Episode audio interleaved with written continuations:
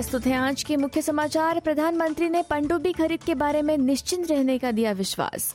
Bharat, Australia चौथे cricket test match के लिए प्रधानमंत्री अल्बनीजी और प्रधानमंत्री मोदी अहमदाबाद में उपस्थित। और फुटबॉल में बायन म्यूनिक पेरिस ने सेंट जर्मन के खिलाफ जीत हासिल की।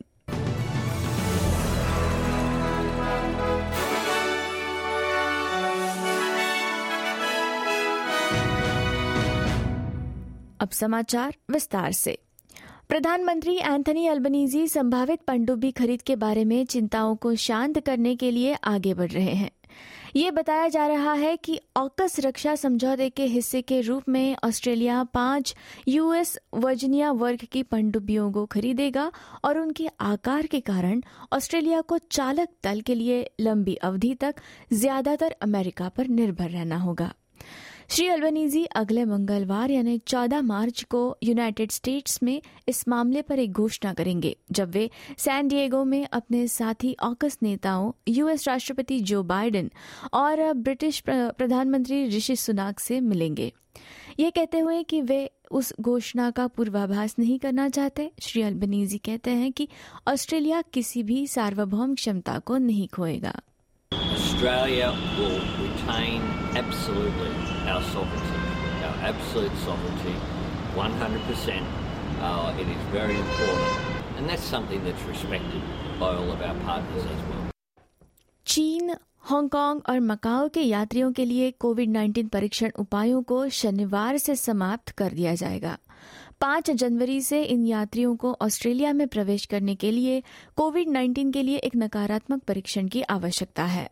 लेकिन फेडरल स्वास्थ्य मंत्री मार्क बटलर कहते हैं कि चीन में घटते मामलों की संख्या, वहाँ से आया हुआ बेहतर डेटा, चीन में नए वेरिएंट की कमी और ऑस्ट्रेलिया में बेहतर पहचान और प्रतिक्रिया का मतलब है कि इन उपायों की अब ज़रूरत नहीं है।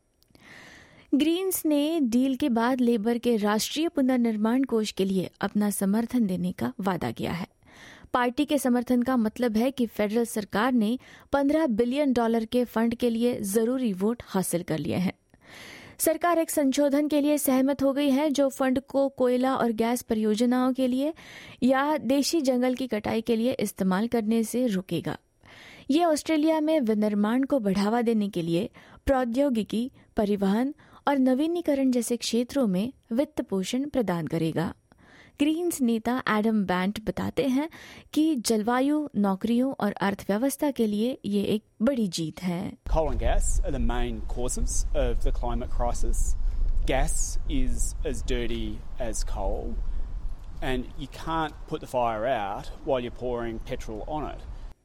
साउथ ऑस्ट्रेलिया अपना पहला बहुसांस्कृतिक चार्टर पेश कर रहा है।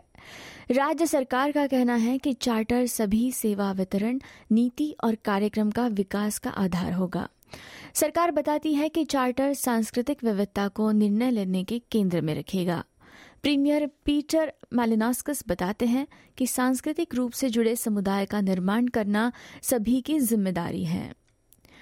विक्टोरियन प्रीमियर डैनियल एंड्रयूज इस दावे से इनकार कर रहे हैं कि उनकी सरकार ने एक ऑडिटर को राज्य की स्वतंत्र भ्रष्टाचार विरोधी एजेंसी को आजमाने और बदनाम करने का निर्देश दिया।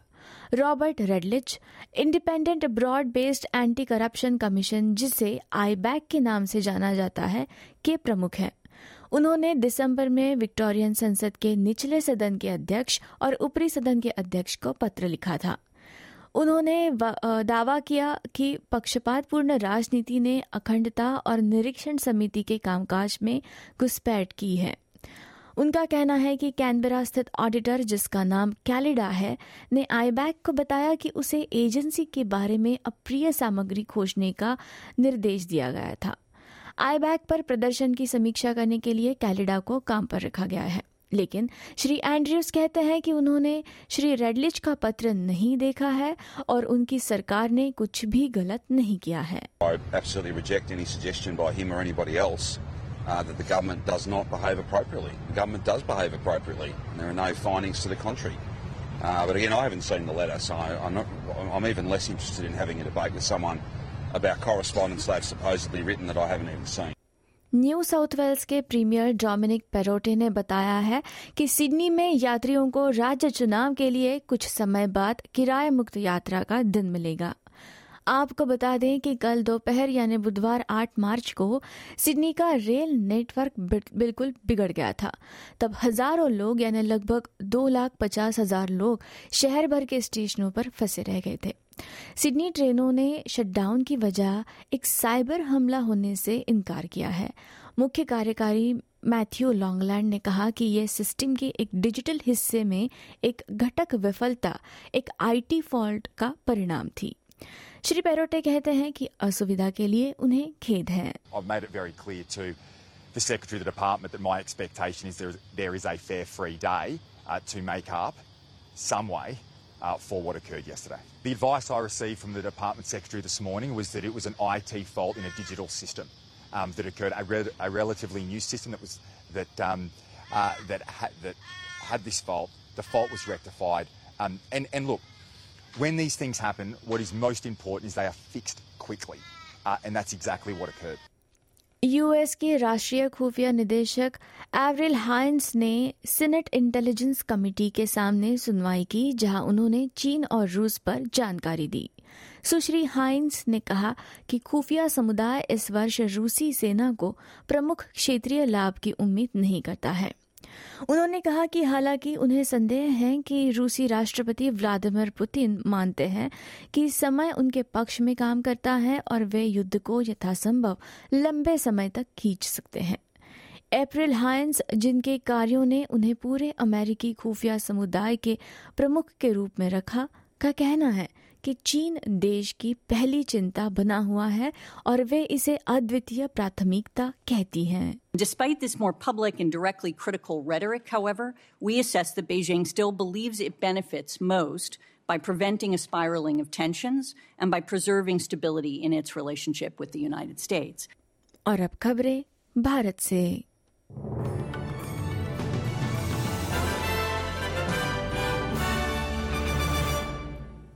प्रधानमंत्री एंथनी अल्बनीजी भारत की अपनी यात्रा का उपयोग ऑस्ट्रेलिया और भारत के बीच संबंधों को और भी मज़बूत करने के लिए करना चाहते हैं।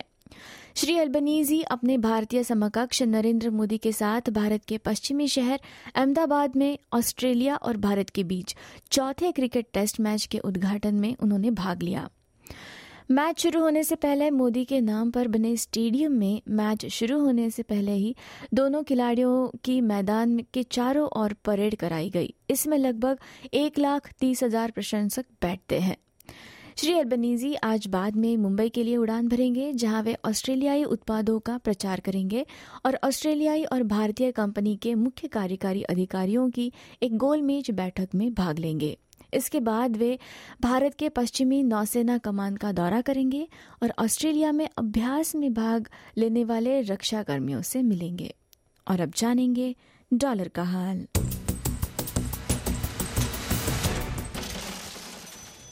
मुद्रा दर की जानकारी में इस रिपोर्ट के आ जाने तक अमेरिका में एक ऑस्ट्रेलियाई डॉलर की कीमत छियासठ सेंस है और भारत में एक ऑस्ट्रेलियाई डॉलर की कीमत तिरपन रुपये अठानबे पैसे हो गई है। अब खबरें खेल जगत से।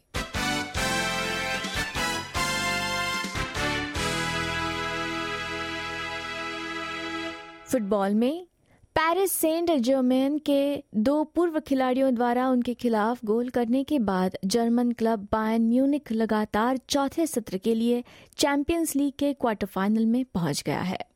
सर्ज नैबरी ने देर से नेट किया और मेजबान बायन को दो शून्य से जीत दिलाई। एक अन्य पूर्व पीएसजी खिलाड़ी किंग्सली कॉमन ने पेरिस में पहले चरण में और साथ ही 2020 के फाइनल में उन्हीं दोनों पक्षों के बीच विजेता को नेट किया था। और अब कल के मौसम का पूर्वानुमान। पर्थ में कल धूप खिली रहेगी और वहाँ का न्यूनतम तापमान 16 और अधिकतम तापमान 27 डिग्री तक रहेगा। एडलेट में भी धूप खिली रहेगी और वहाँ का न्यूनतम तापमान 12 और अधिकतम तापमान 26 डिग्री तक रहेगा। मेलबर्न में आंशिक बादल रहेंगे और वहाँ का न्यूनतम तापमान 13 और अधिकतम तापमान 24 डिग्री तक रहेगा। कैनबरा में धूप खिली रहेगी और वहाँ का न्यूनतम तापमान रहेगा 6 और अधिकतम तापमान 26 डिग्री। सिडनी में आंशिक बादल रहेंगे और वहाँ का न्यूनतम तापमान 17 और अधिकतम तापमान 27 डिग्री। ब्रिस्बेन में बारिश हो सकती है और वहाँ का न्यूनतम तापमान 22 और अधिकतम तापमान 28 डिग्री। डाविन में आंशिक बादल रहेंगे और वहाँ का न्यूनतम तापमान रहेगा 25 डिग्री और अधिकतम तापमान 32 डिग्री। और वहाँ भारत की राजधानी नई दिल्ली में कल धूप खिली रहेगी और वहाँ का न्यूनतम तापमान 17 डिग्री और अधिकतम तापमान 31 डिग्री तक रहेगा। मौसम की जानकारी के साथ आज के समाचार यही समाप्त होते हैं। धन्यवाद।